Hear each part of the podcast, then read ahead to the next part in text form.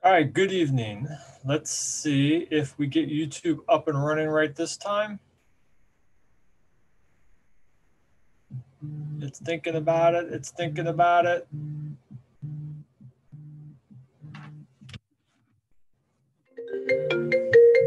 Now my phone's gonna ring.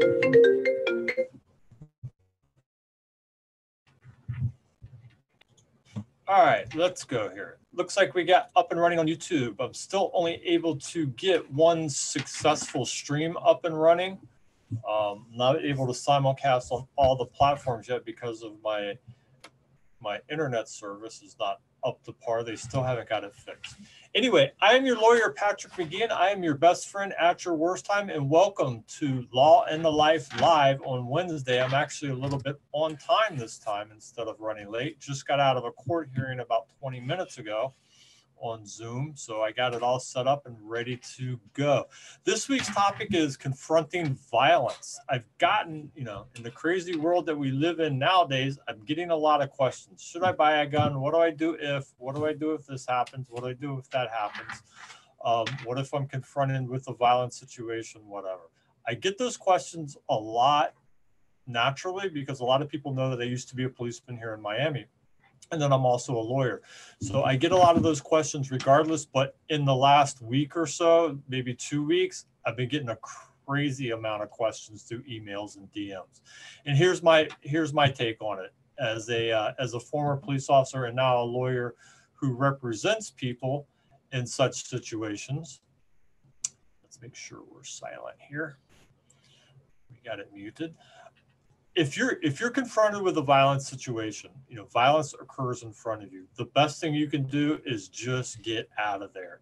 Get out of there quickly. As far as you know buying a gun that's a personal decision that you have to make. I always ask people listen if you were confronted with a situation where you had to take a life to save your own could you do it? If you cannot answer that question in the affirmative then you probably shouldn't be owning a gun. The best thing i think the best defensive tool, no matter what, is a good pair of running shoes to get away from violence as soon as possible. Even though, excuse me, even though we're in Florida and we have stand your ground law here, you don't want to be involved in a violent situation. The odds of you getting hurt and the possibilities of you getting hurt are much too um, too risky to even be involved in. And you certainly don't want to be involved in any type of shooting where you, the scrutiny is coming down upon you heavily as it will in a shooting investigation when you're the subject of a shooting investigation. So my two cents on the thing is on violence is get away. If you can't get away, your ability to survive a violent encounter rests on two things, your self-defense skills and your ability to manifest more violence than your attacker and overwhelm your attacker. I found the video on YouTube that somebody sent me last week. I, am getting a lot of videos, but I think this one illustrates the point. It's a New York City subway video where a woman who was apparently, well, here, I'll, I'll pull the video up and we'll play it. Now, this woman, this woman right here in the white coat is on the subway, and two other guys get into it. And she's apparently she's apparently not involved. At least the article I got with it says she's not involved. I am taking that for granted. I don't know if she's looking at him or she's yelling at him, but this guy and another gentleman get into a physical altercation right there in front of her. Now, a lot of people, you know, I've handled a lot of cases where people, uh, they see violence in front of them, they freeze. They become petrified, they freeze, they panic, they can't move but to continue with this video, I mean, she just gets completely whacked into that train, and I know that had to hurt. Here it is again, full speed. So, you know, to me, it looks like she's just a bystander. And we'll go back to this frame here.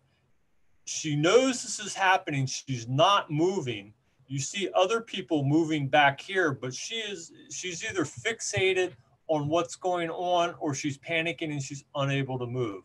You have to, especially in this day and age, you have to be ready to react you know, to a situation that breaks out in front of you immediately. And this lady here, you know, I would advise her if that was me, I would just start backing up and get away. You want to put as much distance between you and the violence that's going on as possible and just get out of there.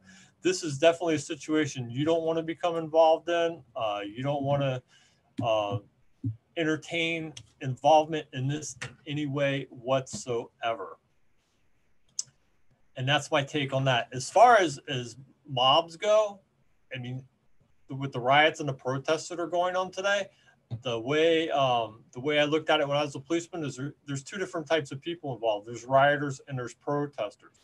If you if you get involved with a group of protesters, you'll probably be fine because they're usually peaceful, just out, you know, stating their cause and you know showing their passion for their cause. It's the rioters that mingle in with the protesters that cause the problems, and you, we've all seen the videos when those things start to happen, I mean, number one is be aware of your situational awareness, be aware of where you're at.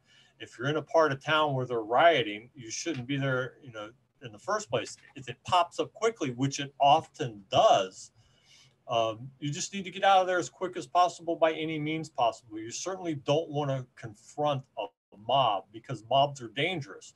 Mobs get set off when people are, are acting in a mob mobs can be set off by one person's actions and then the whole mob goes berserk. And there was some previous questions that i got about why the riots in miami were so mild as compared to where they had riots everywhere else. And i'll tell you what my take is on that. Let me pull up other screen here Miami had some protests a week ago after George, probably about two weeks ago, after George Floyd was murdered in Minneapolis, and they had him downtown, uh, in a place by Bayside, by Bayfront Park, where they usually have a lot of protests there, and they don't have any problems. Miami, Miami has a lot of experiences with We've had some pretty severe riots. I went through three of them myself, Alvarez, Lozano, and I think there was one other. Um, I came on the police department after the McDuffie riots in the 1980s and about two or three years, well, about, no, about seven years after the McDuffie riots. I think the McDuffie riots were in 1980 and I came on the police department in 1987. So let me get a map of Miami up here and show you why I think we didn't have it as severe as everybody else. One reason we didn't have it as severe as everybody else is we had time. Protests didn't break out here as quickly as they did other places. And we've also, you know, we've also learned a lot down here from riots we've had in the past, you know, from the McDuffie, the Alvarez, the Lozano riots.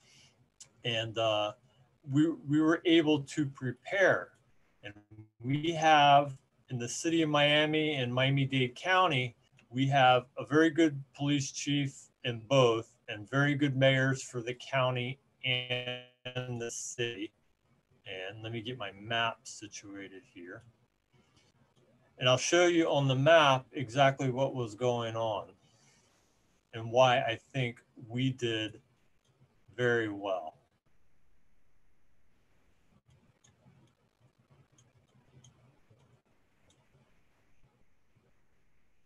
Now my internet connection is going unstable again.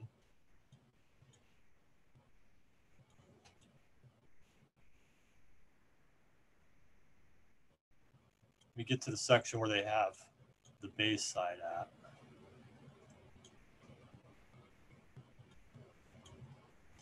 And let me get over to my screen share.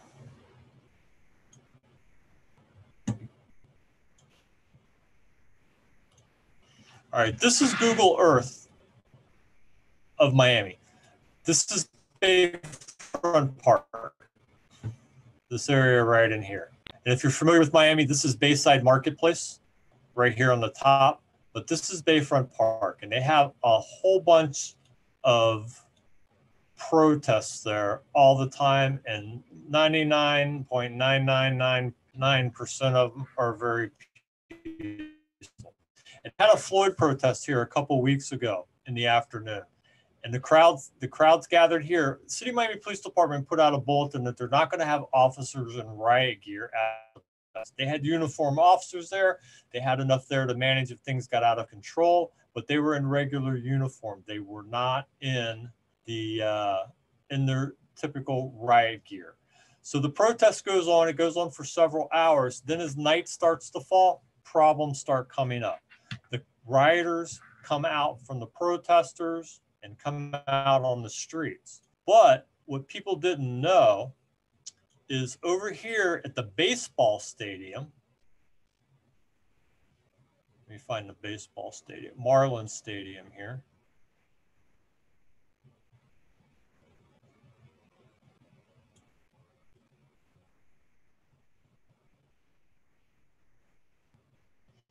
Right here at Marlins Stadium, they had a field force staged. A field force is a riot response for, force. They had a field force staged here and they had one staged somewhere else where I don't remember. And you can see the distance is not far from the stadium here to the park. But what happened is, as night began to fall, the rioters portion, the rioting portion, all the protesters pretty much went home. A bunch of them were on TV and says, "Hey, we left at like 7 p.m. and everything was fine." Well, the rioters came out and they marched down the street and they came over here to the City of Miami Police Department, which is at 400 Northwest 2nd Avenue. So let's go over to the police department.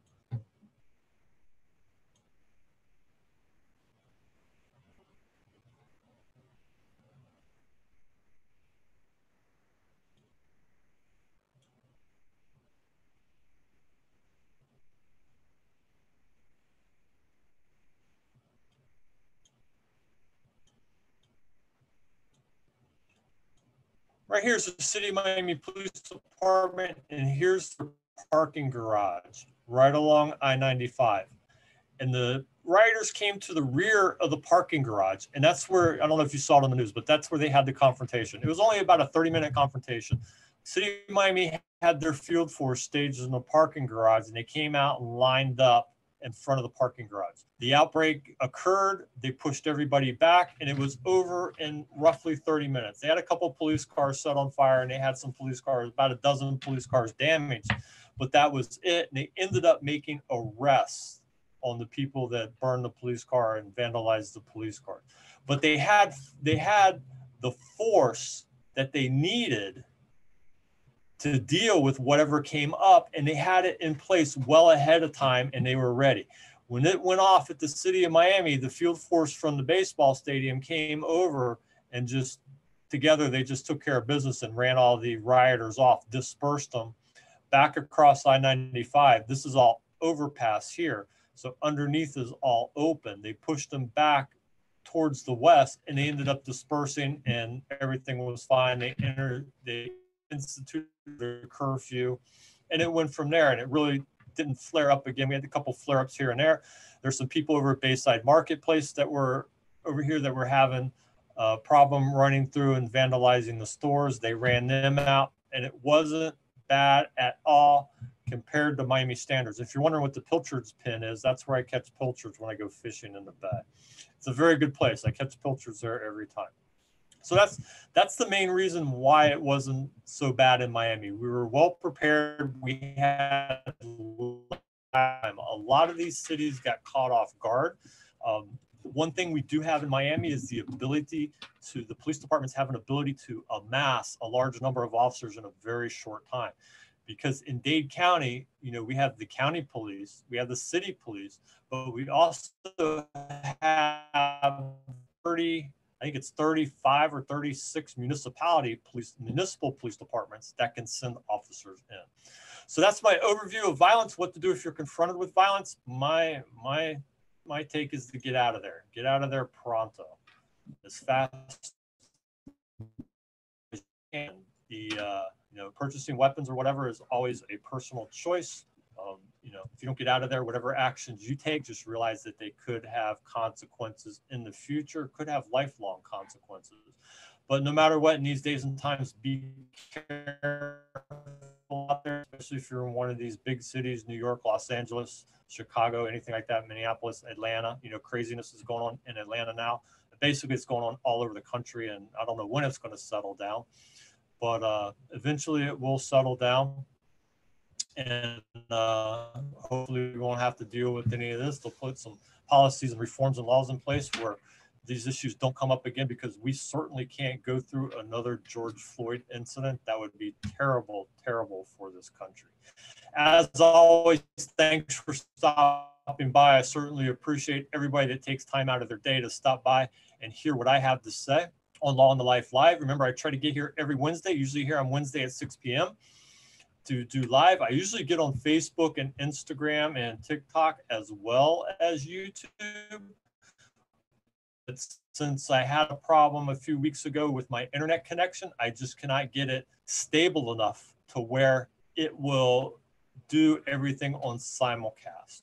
So until then, I'll at least be on YouTube. I'll try to get on Facebook if I can and simulcast on Facebook, but I just I'm just not getting the bandwidth and a stable enough connection for that now. So thanks for stopping by. Look for me on all the social media platforms. I am on Instagram, Snapchat. Um, what else? What else?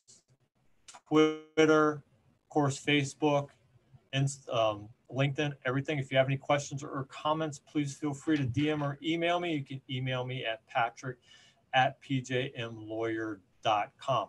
Take care and be safe out there. 2020 is half over. We just started hurricane season down here in South Florida, so I'm sure that's in the back of everybody's mind. And hopefully, we won't get any big storms this year.